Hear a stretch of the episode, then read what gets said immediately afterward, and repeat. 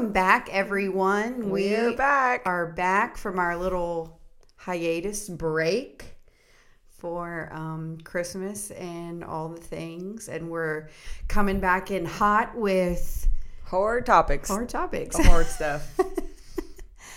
Um, so just to catch all up on our lives in the last Thirty. month. yeah.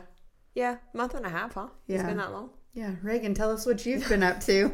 So, kind of got married. kind of, sorta. kind of sort of got married. Um, yeah, it's been wild since.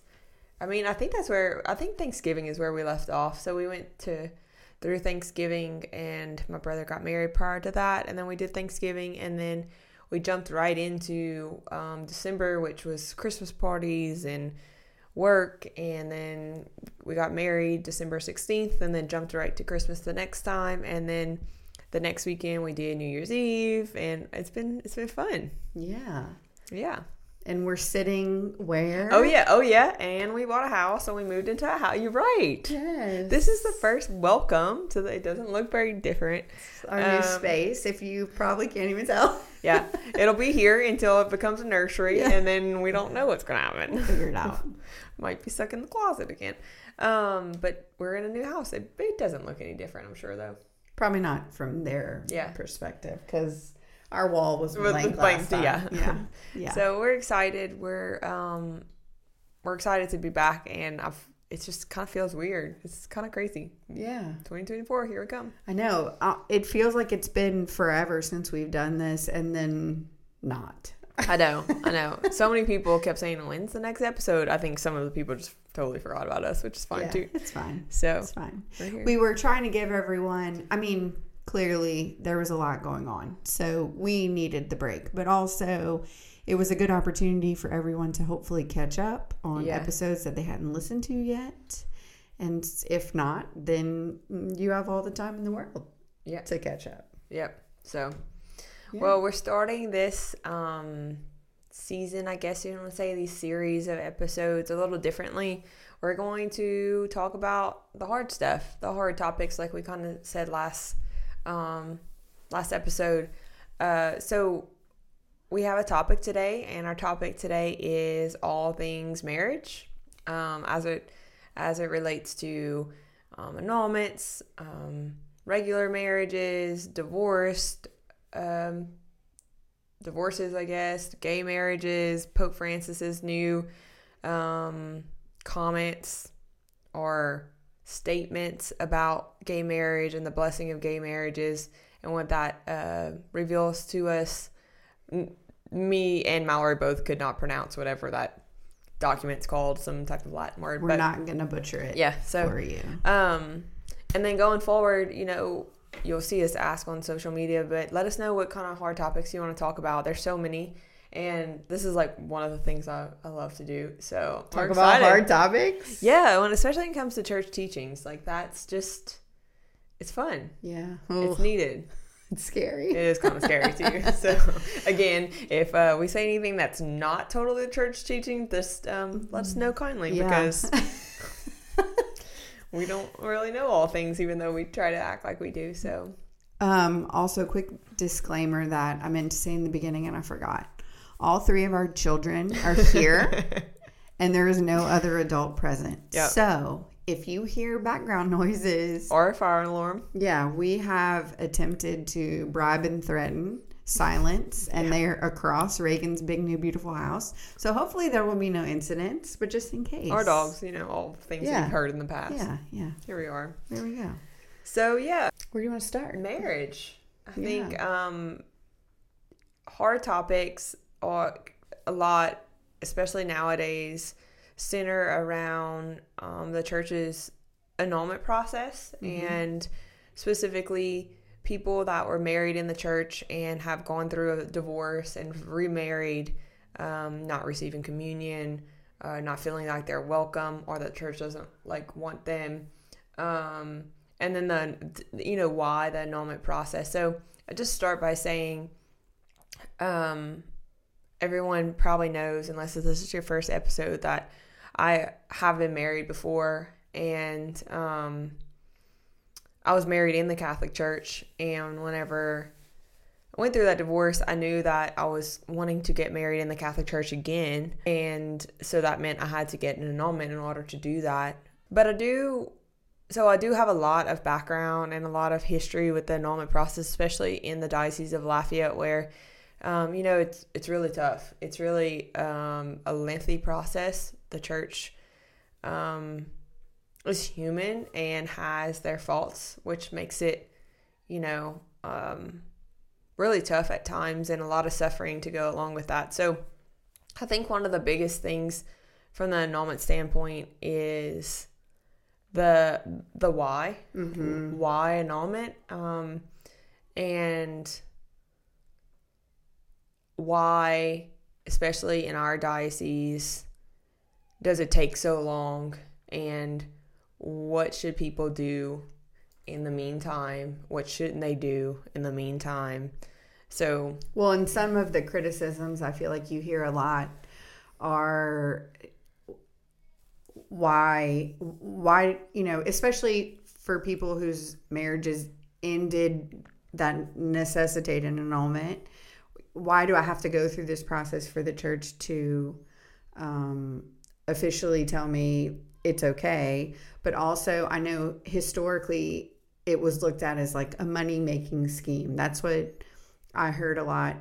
I have a different uh, i don't have a direct uh, experience with getting an annulment, but um, I was an adult when my parents divorced, and I actually pushed, sorry, dad, my dad to get an annulment. So I kind of can speak to it from a different perspective. Yeah, um, I have heard that one before. The money making thing. Um, another big one that I've heard from people, especially closest to me, is why. Like, if I know in my heart that my marriage was not good for whatever reason, like if there was abuse or whatever, um, then why do I need the church to tell me that it's not? And like I know between me and my God and my relationship that it's not, which I can totally relate to because as I was going through the annulment process, there was times where I was waiting on the church to sign off on on something that the Lord and I personally have had already come to that same conclusion. Um, and I knew, I guess towards the end, even, I wasn't worried about what the church was going to tell me because I spiritually, through my prayer, knew what was going to happen. You know, I was pretty confident in it. So the whole thing goes back to what is marriage? I mean, truly, and what is marriage in the eyes of the Catholic Church? And um, simply marriage through the through the eyes of the Catholic Church. I think the the question is what is marriage? And you know, in the eyes of the Catholic Church specifically, but also most Christian relation uh, marriages, the marriage is a covenant between you and your spouse and God.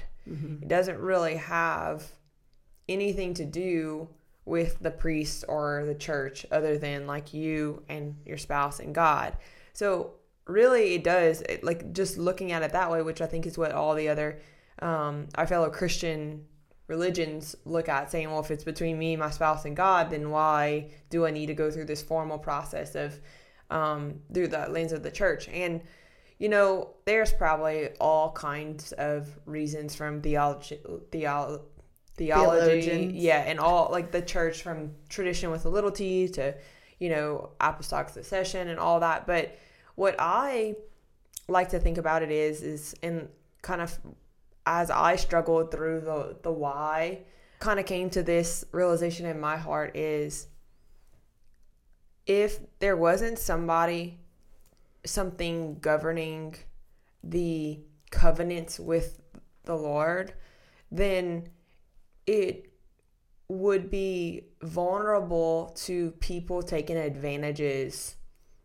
of all of it. What I mean by that is it the church is there to hold the sanctification of marriage mm-hmm. and that union and to ensure that the the commitment and the two people that are going and the the sacrament and the covenant that they're they're getting into is held with the highest of sanctity and like it's not degraded or made up to something that is just disposable at Yeah, any given time. You're even not supposed to get married outside, like outdoors. Right. You have to be in in a church.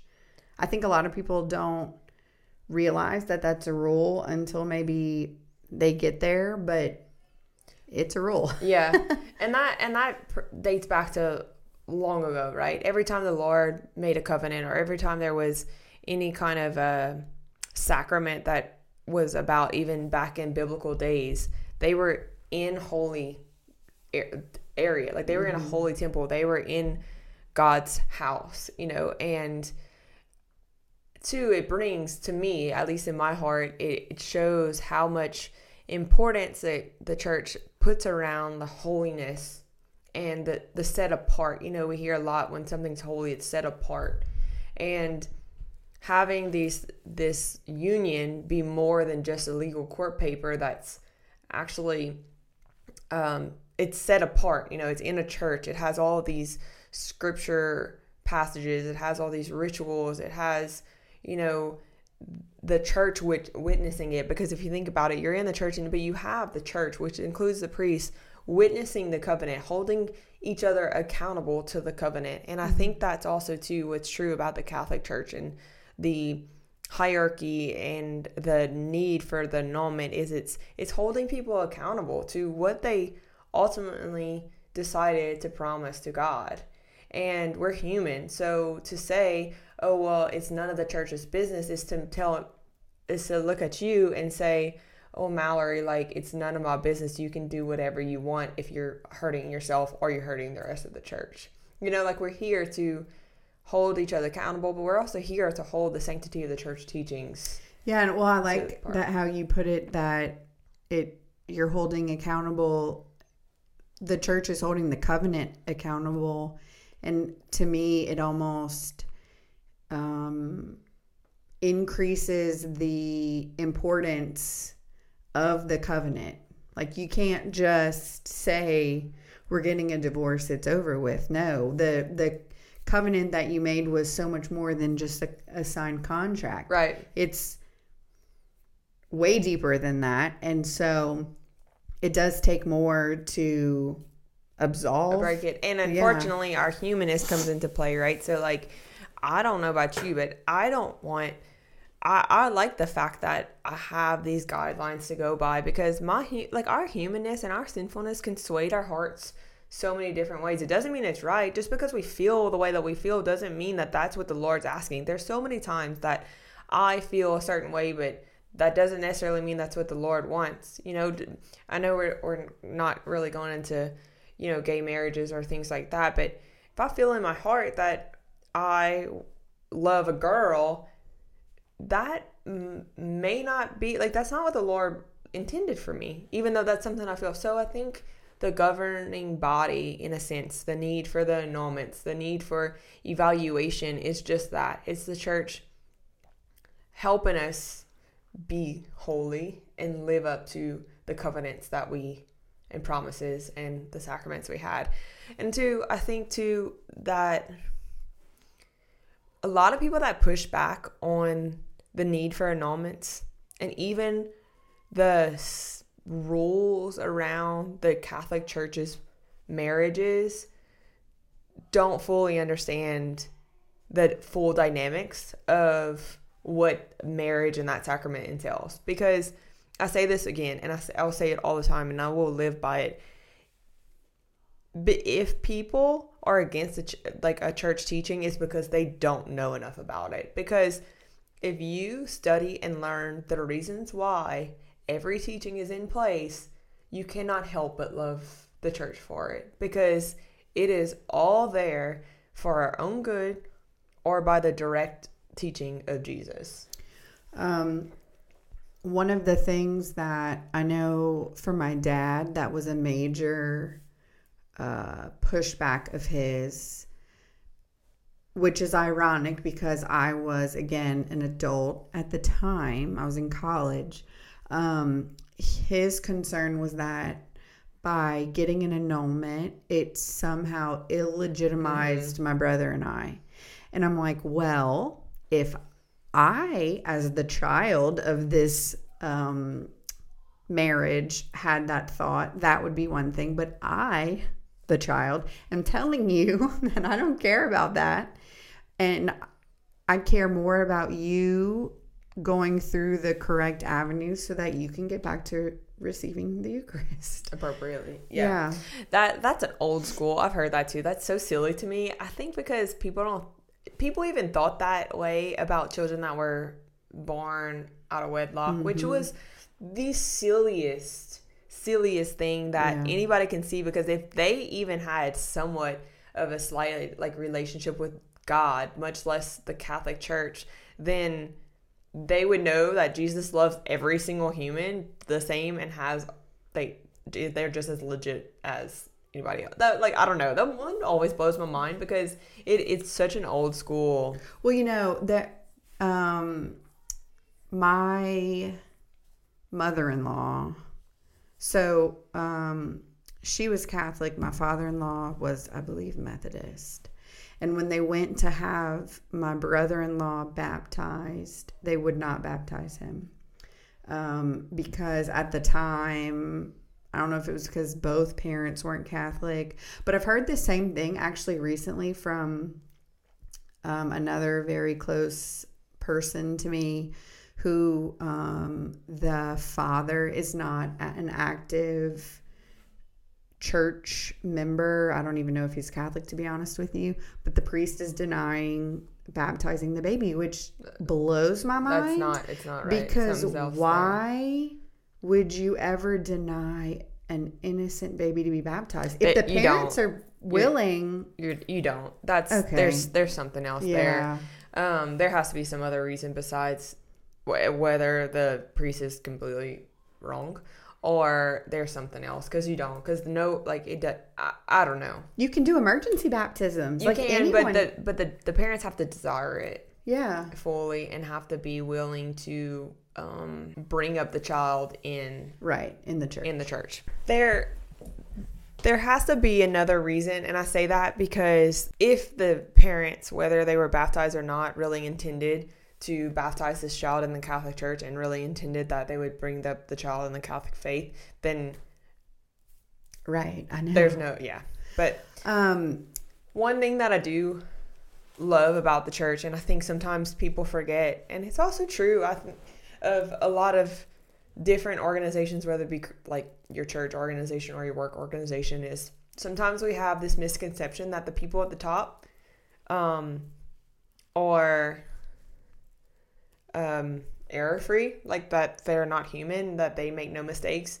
And one thing that I came to love about the church, especially as I continued my um, faith journey and I became closer with priests and religious um, in the church, is that we have to remember that the church is human. Mm-hmm. And it was intended to be like that from Jesus. I mean, also remember our Savior is human. God didn't just come down as God and save the world. He he did it through a human.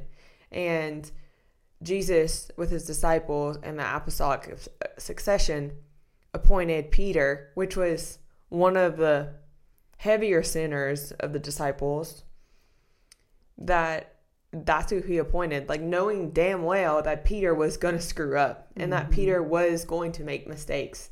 But he knew that through mercy and forgiveness and grace and the Holy Spirit that it was going to achieve the the mission of it all.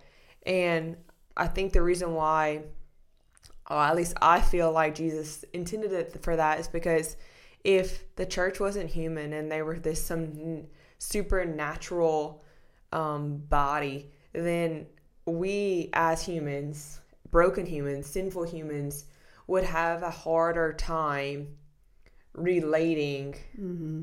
to the church as a whole and to the priest and the religious because something about it's a double-edged sword because something about their humanness draws us to them and has this unspoken trust you know that they understand how we're feeling They understand what it's like to be sinful.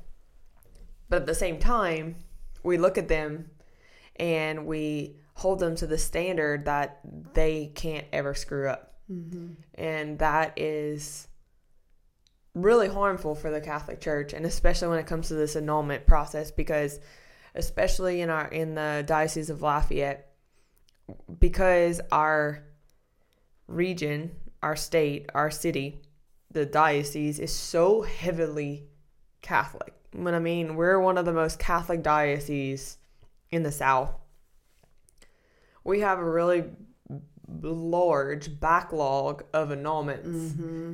And by some error and sinfulness of priests within that sector of annulments, it it doesn't move. It takes. I mean, mine took almost two years. Gosh, I know see, people that take three years. my dad's was during the year of mercy, Mhm. and his went Well, so fast. And Pope Francis tells us that it's not supposed to take more than a year. Because that's how it's intended. It's not intended to be this drawn out two years, three years of investigation, suffering. No, it's not. It should be tell me all the facts. Let's talk about it. Let's pray about it. Let's heal. Let's do this. And yes or no. You know, it, it's not because the process is so cumbersome. cumbersome that it takes three years. It's because there's so much for the church to do, and the church is human. And that is one point that I like. I just like when people say, "Well, I'm not doing that. It's gonna take all these." Years. I'm like, I get it. Believe me, I get it. It sucks. It sucks a lot, especially if you are waiting to get married. It sucks a lot, but it's i just want to scream it's like that's not a reason to not go for your annulment my annulment was probably the most healing Mm-hmm. thing for me and yeah it sucked that it took so long and yeah i could make all these changes within the you know Mhm. diocese to make it better and i wish somebody would and it's frustrating as all get out i know i know priests that are equally as frustrated with the process but the the annulment itself the annulment process itself is good it's very good My dad, again, was very resistant to the process. I kind of stayed on him for a while about it. Um, and I honestly don't know what ended up changing his mind into actually pursuing it, but he did. And um, I remember that that was one of the things that he said that surprised him. I well, I can tell you one of the reasons he didn't want to do it was because he didn't want to have to rehash all of the mm-hmm. hurt and reopen those wounds and go back to that time. And you know, you have to write about it in detail and like to him he's like I'm trying to move on. I don't want to yeah. relive all of that. But after the fact, he said, Now I understand why they want you to do this because it was such a healing process. Yeah, and it, it's it's true, and I've heard that, and that's probably to me the most legitimate excuse I can hear because I get that, and that's a like I. It was almost two put two and a half years after my divorce was final that I took before I started the annulment process because I, I wasn't ready. Like Yeah. I, I didn't. One, it was a definite thing for me. So at that time, I wasn't ready to come up. Like I wasn't ready to face that reality that Mhm. hey, if I do this and it's a no, that means my marriage was never valid. Which at that time was very hard for me to swallow. Yeah. Um, and I wasn't like it took me probably six months to answer those questions because one, I told the Lord, if I'm going to do this, I'm going to do it with everything I had, and I did it in front of the Blessed Sacrament, like did it to the best of my ability. But it was I, there was only so much I could do at one time because it was a lot. Yeah. Um, and it is rehashing childhood wounds because they go from they go from your childhood to your pre-dating to your dating to your engagement to your marriage. Like you rehash the whole entire thing, and especially for people that don't go to therapy and not used to hashing out, that's intimidating Yeah. and a lot for a lot of people. And it's scary that it can open up more than you think. My annulment process gave me light on things that I never knew was happening in my marriage. Hmm. And that sucks too. Yeah. You know, now it ultimately gives me a better ground for healing and moving forward. But I could have been okay Yeah. going on my life without knowing Without certain knowing, things. You know what I mean? yeah. Um, but I found comfort in one that I remember they telling me that um, I would be okay. Like I, if when we get the reading back, the result back, I would be free to marry because I did all these steps and I've been going to counseling. That's one of the things they look for and all this stuff. But the other party would not ultimately just because I did the whole process. Oh, I didn't know that. Yeah, so just because I did this whole entire process, he waived his rights. He didn't do the process. You just Right. basically say I agree with everything she said, Right. which that- I that was- appreciated because that was like what made Right. It moved quicker. Yeah. Yeah. um now of course they they interviewed other people and stuff. Right. It wasn't just like whatever I said. But anyway, um they told me that just because the annulment goes through doesn't give him the freedom to, to get married right away because he they have they have to evaluate whether or not he's able to get married again. And that was the first time I guess it clicked in my mind that I came to the realization that the like the church is not here to set us up for failure. It's kind of a beautiful thing that they give us this outlet and they care enough to give us these resources to one learn about our past and heal very deep woundedness that will trail into the rest of your life. But three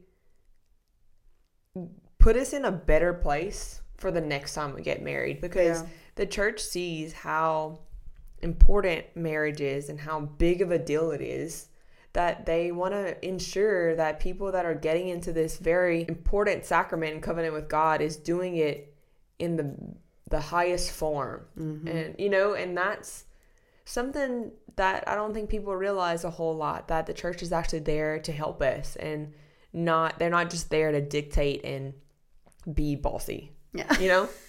Yeah. it's for our own good, even though sometimes we're children that don't want to listen to what our parents say. It doesn't say. feel that way. Yeah. You know? Yeah.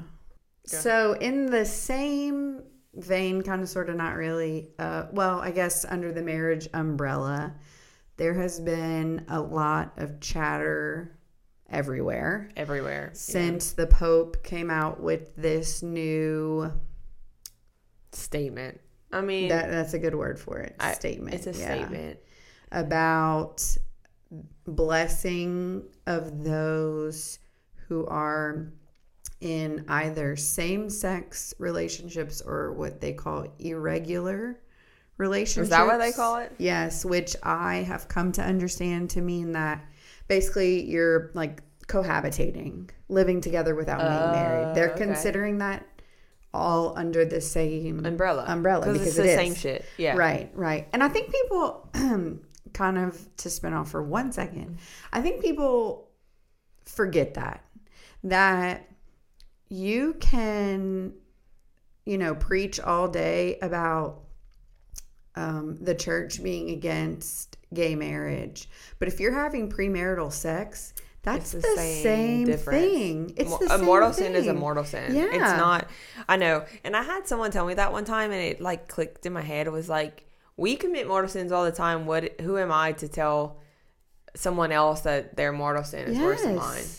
I mean, There's gravity, right? But well, and you know, I, on a surface level. Right. And and I think that there are also some people who are upset with the fact that that is the church's stance. And my response to that is always like well, there's rules on married couples too. Yeah. Like a lot of Just because you get married doesn't give you this freedom free for all, like you Yeah. can just go and do whatever you want. Mm-hmm. And again, it's back to it's not about the church having all these rules to tell everybody what to do. It's ultimately to help us and what's very best for us as humans, but also as spiritual beings, like, you know, saints that's one day needs our soul to go to heaven. And again, it goes down to why does the church teach that? Mm-hmm. Let's talk about that and find the reasons why before we just say, oh, that's ridiculous. Yeah. You know? I think that, um, so I did kind of a lot of reading on the situation with the Pope and what he said and what he didn't say. Mm-hmm. And for whatever reason, and maybe it's because I'm old enough to understand these things and pay more attention to them. Whereas the previous popes, I was younger and not as plugged in. But it feels like the media is really quick to spin and publish anything that comes out of his mouth. Oh yeah, yeah. And Pope Francis uh, does a does a good job of kind of feeding that too. Yes, because he's very kind of vague. Yeah, and he and doesn't he wants to be liked. Yeah, and he doesn't explain. And then I feel like when there are these explosions of people taking one thing he said completely out of context and then it blowing up to the point where bishops literally all over the world are issuing statements about it. Mm-hmm. Why isn't he just coming out and releasing another gonna. statement? I, I like to, to clarify on, on that topic. I like to always say like a lot of people were blowing up my text messages before I even got to read a headline. Oh, yeah. And what I like to say first off is everybody calm the fuck down. Yeah. Like, chill. Because I know for a fact that this Pope was not speaking infallibly, mm-hmm. one, and two, the Pope's human. Yeah. So everybody chill. It's not like this new revelation that the whole Catholic Church teaching is changing, if that is even what he said. The headline said, oh, the church can now bless gay marriages. That's what the headline said. That is not what this said. Right. Um, so what I did was I read through um I found a website that went through like what are people saying all over the world and it compiled the messages from the bishops from all over. every country, literally alphabetically. And it, I got about halfway through before I realized it was every country alphabetically, and I was like, okay, I'm not reading all these. Um, but I read a lot of them accidentally, but it was good. Um, and to me, it seems like the biggest sort of confusion about his statement is whether he's talking about blessing a person as a person versus blessing their unity and their relationship. Yep. And so some countries, many countries flat out came out and said, um, you know, the Catholic Church teaches that marriage is between a man and a woman. You are not to bless any anyone outside of that because mm-hmm. remember irregular yep. relationships are in there too. But blessing is a hard one because blessing does not mean perform a sacrament. Correct. Well, that's, that's a big part. I'm like, it's just a blessing, guys. Well, Just and it it talked a lot about the difference between a um wait, let me find it. A pastoral blessing versus like a sacramental blessing. Yep. And how those are two very different things. Um the best analogy that I've heard as I was reading through this stuff and hearing, you know, all the, the chaos was compare it to someone who um, had sex before they were married or even slept with some random person and they know it's a mortal sin, right? They go to church because they just screwed up and you go to church and you still like love Jesus. You go to church you know that you cannot receive communion. So you go up to the front of the line and you do like this because you know you can't receive communion. And the priest because Eucharistic ministers are not supposed to give blessings because they. Oh, really? No, they have. No, we don't have the ability to bless people. We're not consecrated. okay, so they go up to this, and the priest or the deacon like gives them a blessing. The blessing is ultimately acknowledging that hey, I'm a sinful human. Priest Jesus, I'm here. I'm sorry. Please help me. Give me the grace to do better and get in a place where I can receive the body of Christ. And the priest giving you a blessing, sending on past like sending on that that blessing, the graces to help you achieve that goal to get in line with Christ Mm-hmm. to receive communion. Well, and I think that that's, That's all. a big part. Uh, one thing that it said is that the blessing must be spontaneously requested and are not ritual or liturgical actions. So there's mm-hmm. no like pre-written prayer of the blessing. This is just like a Father, please, can you please bless me? I'm struggling, whatever. In which case, one of the priests said it well, like I don't ever, if someone comes up to me and asks me for a blessing, I don't stop and say, um, Are you married? And is it in a heterosexual relationship? Like, I don't ask their their sins before I give them a blessing. I just give them a blessing. Because it doesn't matter. No, we all are, it have doesn't. sins. But I think, but one distinction that's being made is that if we're asking for a blessing, it should be that we are asking to be given the grace to be in line with what we're asking for. Yes. and church teaching. And so if you're asking for a blessing with no intention of trying to do better or change the behavior or free yourself from the sin, then in that case it would be inappropriate per Yeah, or that the the the priest might not know that intention. It's the same thing No, with right. confession. If I go to confession and I'm confessing a sin that I know that I'm not going to try to do better at, the priest may give me absolution because he doesn't fully know my intention, but I'm not forgiven. right. I don't receive that because one of the acts of reconciliation is your own personal concession Right. and it, it all ties back to that now it's a hard one right because it makes it sound like okay so people that are just living together before they get married but they ultimately going to get married that's a sin that's going to have an end like eventually you know that's a little different than people that are in homosexual marriages and they have no intention of ever breaking that marriage and doing having a different action, right? So like asking for a blessing there, that's that's not that's not a thing. That's not like you, you can't ask for a blessing like you said with no intention of changing courses. Right. Now, do people, you know, we always think back of who am I to judge? But we are somewhat here to judge for our own standards, right? We're not here to judge other people's actions and judge that person as a human. We're supposed to judge certain choices and have a lens of prudence and of um, intellectual like knowledge to to know that that action is ultimately hurting a, another person or hurting the church, which is why we stand up against that. So like people that are against gay marriages or against living together um, before they're married whatever. It's not because we're here to judge those humans as a people.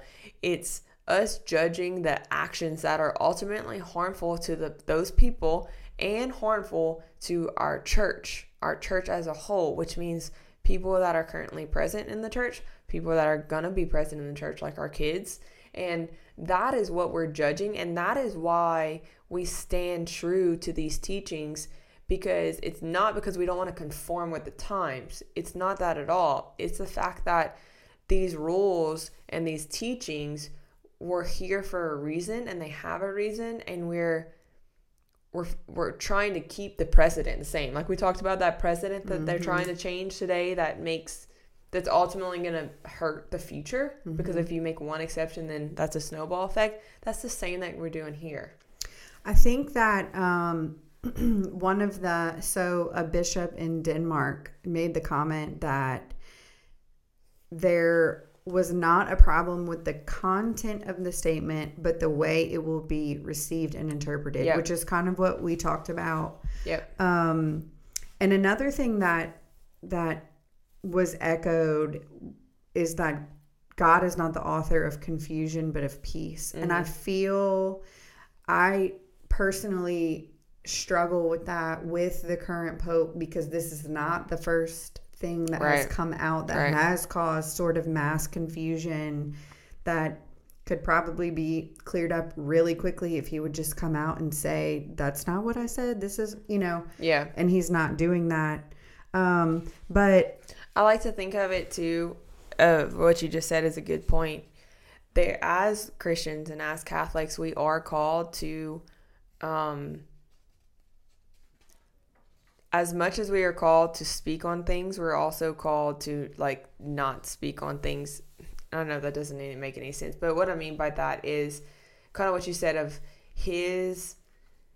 He might have in this statement in his message that he was portraying wasn't wrong, but he, the way that he portrayed it, whether it was on purpose or not, it was like if of the vagueness or the it's going to be received with confusion is just as bad as if he would have said the wrong thing. Mm-hmm. It's like if I don't bluntly lie about something, but I'll withhold information. Knowing I'm withholding information is just as much of a lie as it is mm-hmm. to bluntly say the lie. right the lie And that's I mean and so omission. all this did was take the whole entire world and cause all kind of confusion.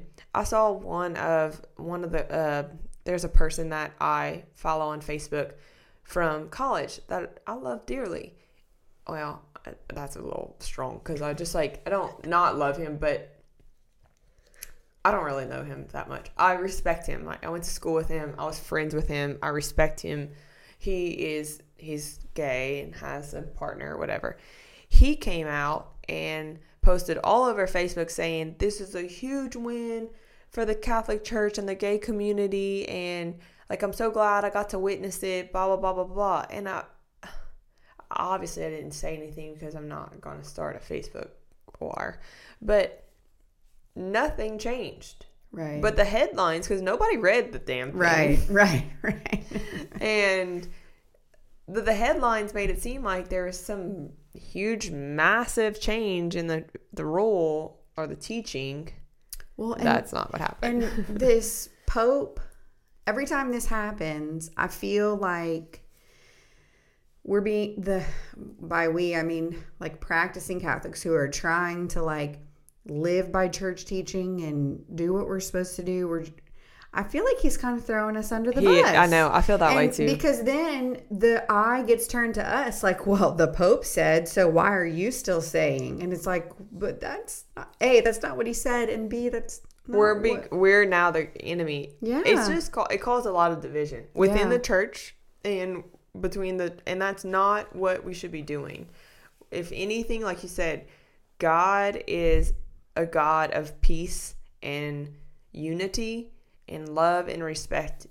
This all this did was make chaos and division and that's not what was like that's not what the Lord intends. But I think it's a good opportunity to remember and remind ourselves that, like you said earlier, the church is Human. human hmm and you know the catholic church has enough scandal to fill up this room probably in all the arenas.